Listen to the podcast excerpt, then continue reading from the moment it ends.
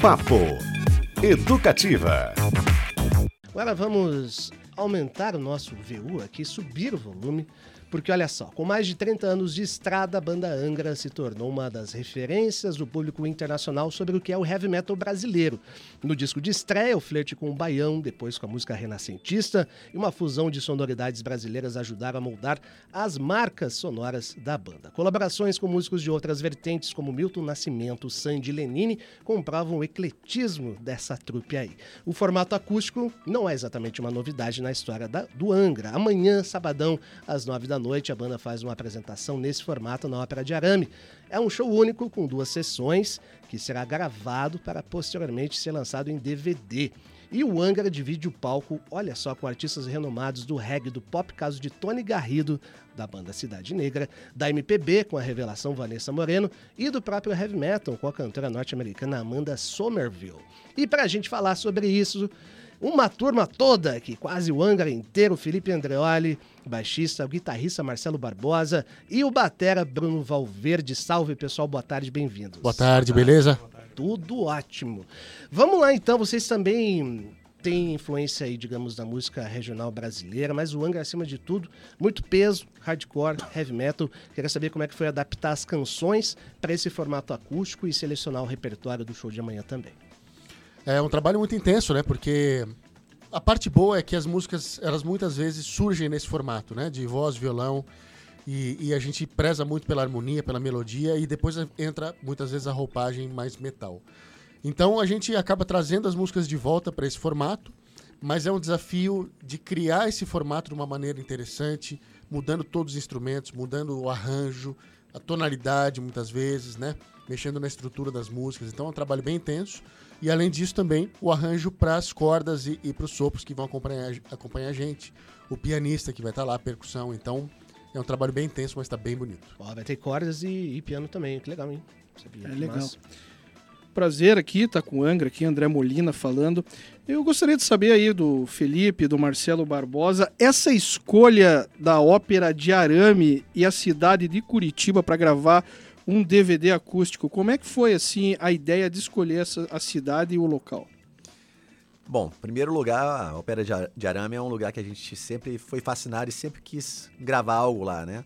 É uma casa de show que eu considero uma das mais bonitas do país e é muito interessante poder ter um registro em vídeo da banda feito lá. Já tocamos lá várias vezes, né? Mas sem registrar isso, como vai ser feito agora no DVD. E paralelo a isso, nosso empresário Paulo Baron é residente daqui, né? Mora aqui em Curitiba, então isso acaba tornando Curitiba meio que um segundo quartel-general da banda, assim, ao lado de São Paulo, né? Muitas das coisas que. É, muitos dos projetos que a gente desenvolve passam por Curitiba ou são realizados aqui. Legal. Eu esqueci de dizer a você, ouvinte ou web espectador, o Beto Pacheco não mudou de voz, não. É, fizemos a substituição aqui. André Molina, bem-vindo, nosso capitão do rock and roll, né? Pois é, eu entrei, eu entrei em campo aqui o juiz é, esqueceu de chegou anunciando. Substituição aqui no Papo é. Educativo. É, e falar dessas participações aí, pessoal. Vocês estão é, historicamente expandindo um pouco né, a abrangência, talvez a sonoridade também, dos elementos que compõem, seja com participação em, em, em, shows ou em disco. Né? Tony Garrido, Vanessa Moreno, quer dizer, como é que foram esses contatos e que, que, o que esperar disso? O Tony cantando com vocês, como é que vai ser? Então, é, a gente sempre, sempre trouxe a coisa da música brasileira para dentro da música do Angra, né? E, e, essa mistura é o que faz o Angra único, inclusive ser notado no mundo inteiro né? Como uma banda que não é só de heavy metal, mas sim um, um som único por essa mistura. E esses personagens da música brasileira são gente que a gente admira muito e que somam muito na nossa música, que trazem a verdade da música brasileira para dentro do nosso som. O Tony é um desses representantes, né? Um cara icônico da música brasileira, com Cidade Negra, com todos os trabalhos que ele já fez. E a Vanessa é, Moreno, que também é um ícone da MPB, uma pessoa que a gente admira demais, uma artista de um talento fantástico. Ao mesmo tempo, a gente tem a Amanda Somerville, que é uma cantora de heavy metal. É, ela é nascida e criada no heavy metal alemão, né? Então, é tudo parte da mistura que é o Angra, né? E a gente traz essas participações para engrandecer os trabalhos. Tanto é que a gente tem no disco novo a participação do Lenine, né? Cantando uma faixa com a gente, cantando em português, inclusive, que é um outro artista que a gente admira demais. Então, é uma super oportunidade de tocar com gente que a gente gosta muito. É, Até comentar aqui, você falou do disco novo, até para não confundir o, quem está ouvindo a entrevista, porque o Angra vai, vai gravar amanhã um DVD acústico, mas também tá para sair um álbum novo aí com músicas inéditas. Inclusive eu cheguei a ver na internet que tem homenagem ao André Matos, que foi um dos fundadores do Angra lá no começo dos anos 90, que infelizmente recentemente morreu. Então eu queria que vocês falassem aí sobre esse álbum novo aí que tá, vai sair em paralelo com o acústico do Angra. É, bom, no dia 3 de novembro, né, faremos o lançamento mundial do Cycles of Pain, né, o novo disco do Angra, que está muito especial, né? Diversas participações do Lenine, a Vanessa. Tem mais alguma que eu não me lembro aqui? Amanda. Amanda também, né? Então, então assim, é um disco muito especial. Eu eu já falo pros caras aqui internamente que é um disco que, na minha opinião, assim, sei lá, um dos melhores, na minha opinião, da carreira do Angra. E eu tô muito, muito, muito feliz de, de ter participado desse projeto. Em paralelo a isso, preparando o acústico, que é uma roupagem totalmente diferente. Então a gente está nessa de preparar o lançamento do álbum e, e, trabalhar em todos esses arranjos do acústico, né? Que, enfim, tem essa gravação amanhã num lugar muito especial que é a Ópera de Arame. E, enfim, estamos muito, muito felizes com essa. E, e mais felizes ainda com ingressos esgotados, né? Já Ah, há alguns dias. sim, sim, Esgotou sim. mesmo tudo? É, esgotou Aí, total.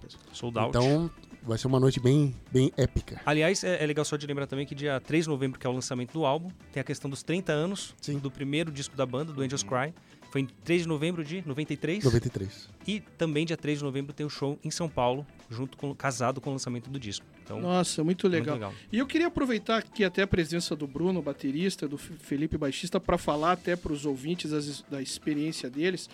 O Bruno, recentemente, você teve que substituir o Eloy Casagrande do Sepultura, que ele quebrou a perna. E Exatamente. você pegou as músicas do Sepultura, acho que em dois dias, né? É, foi por aí. É, foi, aquilo foi uma pedrada, loucura. Recebi ligação do Eloy, eu- porque eu já estava, né, moro em Los Angeles, estava já preparado para ir pro show do Sepultura, que seria na, numa quarta-feira. Eu falei, bom, já conversando né, com a minha esposa, ó, quarta-feira vamos no show do Sepultura, de repente eu recebo a ligação do Eloy, preciso falar com você urgente. Eu falei, ah, sei lá, precisa de um equipamento, né? Ah, sei lá, prato, tá na final de turnê, já acabou alguma coisa. Então, eu quebrei a perna. Falei, peraí, bicho, vamos conversar. vamos conversar direito aí. O que aconteceu? Falei, então, preciso que você faça esse show, porque eu quebrei a perna e tô indo pro Brasil e tem que ser. Tem show em Los Angeles, San Diego e em São Francisco. Preciso resolver. Aí eu peguei as músicas lá em dois dias, foi uma correria. Fiquei umas 11 horas na bateria, malhando aquelas músicas, né? Fora fazendo um estudo meio de resistência, né? Porque, né, aquela pegada do Sepultura, em- principalmente do Eloy, uma coisa muito louca, né? Então foi um desafio grande, mas, mas deu certo. Que E o, e o Felipe também é uma experiência dele, que eu até comprei o álbum na época, ele gravou com o Paul Diano, o primeiro vocalista do Iron Maiden, né?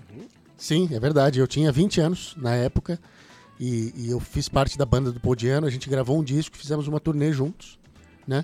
E inclusive tá dando um ano agora também que eu toquei com o Sons of Apollo lá na Ópera de Arame, né? Com a banda do Mike Portnoy, do Bumblefoot, do Jeff Scott Soto, do Derek Sherinian, substituindo o Billy Sheehan. É, Eu, eu- eu estava lá, inclusive. Bruno Valverde, Felipe Andrali e Marcelo Barbosa da banda Angra comentando sobre o showzão de amanhã. Se você comprou, comprou. Se não comprou, não compra mais, que tá esgotado.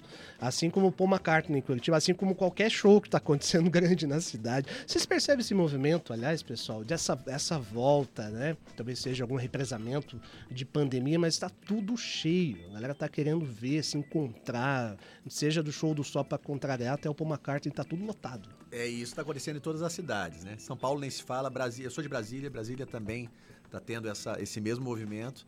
E sem dúvida, é, eu acho que, na verdade, eu acredito até que o comportamento ainda não voltou 100% ao normal. Agora que está. eu sou sócio de um, de um pub em Brasília e a gente vê que a noite termina mais cedo do que terminava antes da pandemia ainda. Da duas da manhã a pessoa já tá indo embora, aquela coisa que acostumou com o horário mais cedo, acostumou a ficar mais tempo em casa, né? Digo até por mim, né? Hoje em dia eu- é muito mais difícil eu querer sair de casa para fazer alguma coisa do que antes da pandemia, né? A gente acaba vendo o quão bom é você poder né, curtir também o seu próprio ambiente. Então eu acho que sim, é, é, é, é um estilingue aí, né? É a volta de- desse momento que ficou todo mundo sem poder ir a show, sem poder aglomerar e tal. E agora a gente tá, tá que- todo mundo querendo aproveitar o máximo possível esse momento de não só de liberdade, como também de aproveitar eventos ao vivo, né?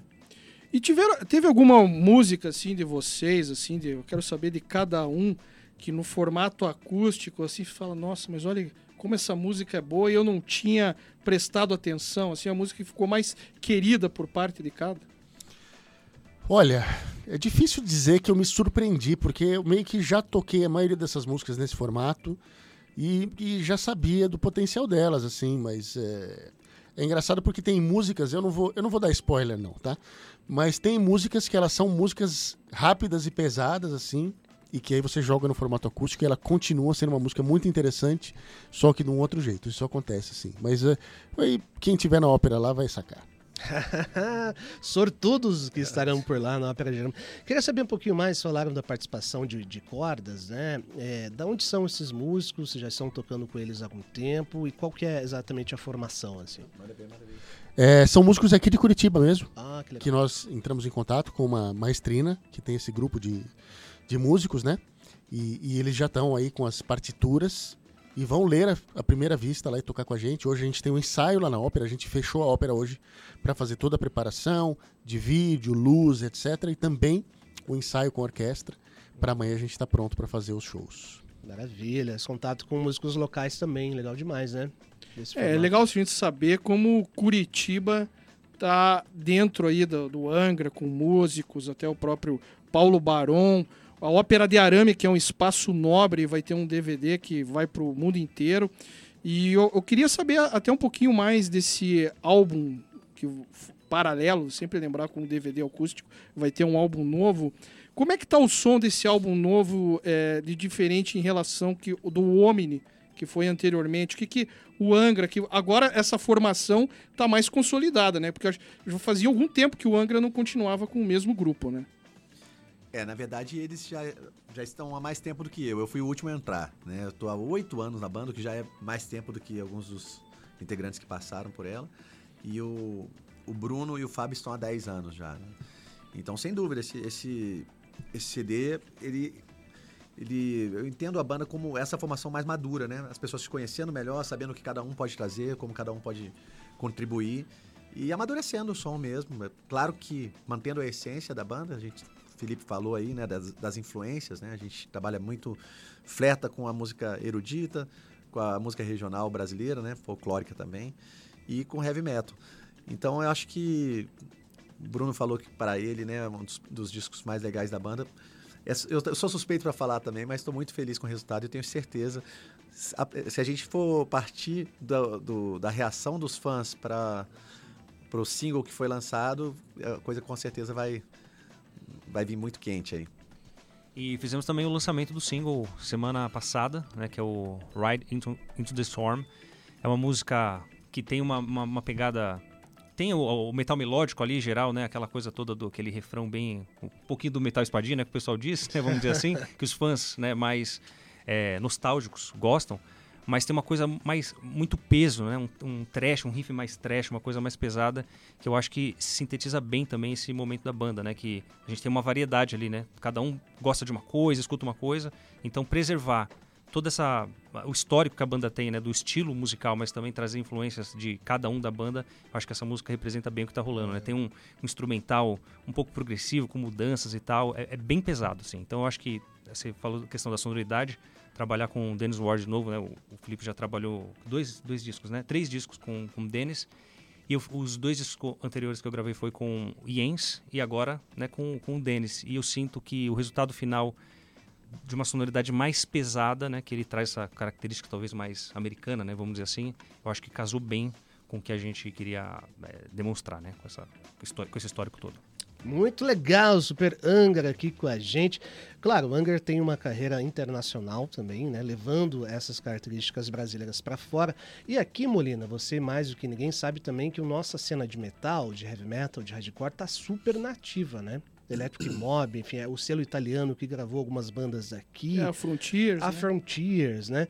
É, vocês percebem algum tipo de, de, de movimento, assim, é, não digo uma retomada, mas uma atenção maior, até de público de gravadoras para esse estilo, enfim? Porque Curitiba tá, tá fervendo nesse rolê, né?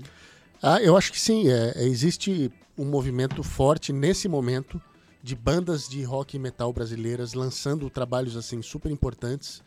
E ah, eu vi hoje, por exemplo, uma notícia que a Cripta, que é uma banda de São Paulo de death metal, é, entrou nos charts da Alemanha gerais, não charts de metal. Eles entraram em 23º lugar no charts da Alemanha. Isso mostra é, o quão forte é o metal brasileiro, o rock brasileiro. E, e é evi- evidente que gravadoras e, e promotores do mundo inteiro estão de olho nas bandas, né? E, e aí é, o que vai vir a partir disso, né? Depende de cada banda, o trabalho que faz e como faz. Né? Mas eu acho que existe sim um espaço e um interesse e qualidade de bandas aqui nós temos de sobra, né? Muita banda boa. O Electric Mob que você citou é uma banda excelente, né? Daqui de Curitiba e poderia citar vários outros exemplos. E eu acho que o espaço está aberto para quem fizer um, um trabalho muito bom de não só da música, mas também de divulgação da banda.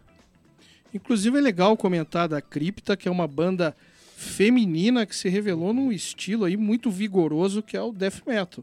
E eu acho que junto com Angra e com Sepultura e com as, as demais bandas aí, tá representando muito bem o país na Europa. Né? Vocês devem estar agora naquele momento de sentir esse single em outros países para voltar, fazer turnê. Como é que tá? Já, já tá pintando alguma coisa nesse sentido, né?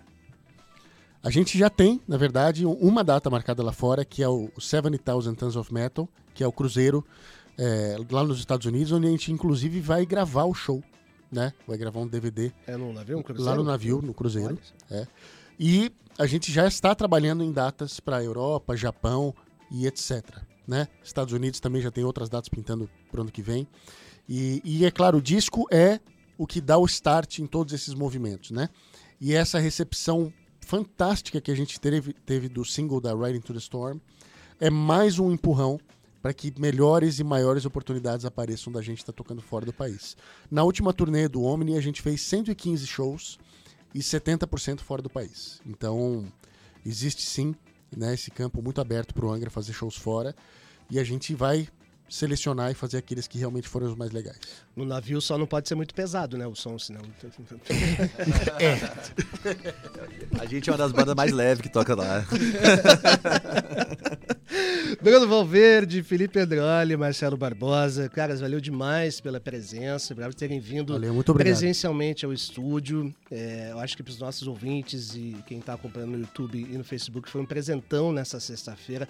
Falar de heavy metal, de música brasileira com a presença de vocês. Lembrando, pessoal, então, o show amanhã, a partir das 9 horas, na Ópera de Arame. Não tem mais ingressos, mas quem sabe eles voltam aí, né? Daqui para frente, né? Mais uma data aí, quem sabe. Ou uma turnezinha acústica mais pra frente, quem sabe? Hum, olha aí, gostamos, gostamos de spoilers e furos aqui jornalísticos. Gente, obrigado, viu? Obrigado você. Obrigado, foi um prazer. Obrigado, valeu.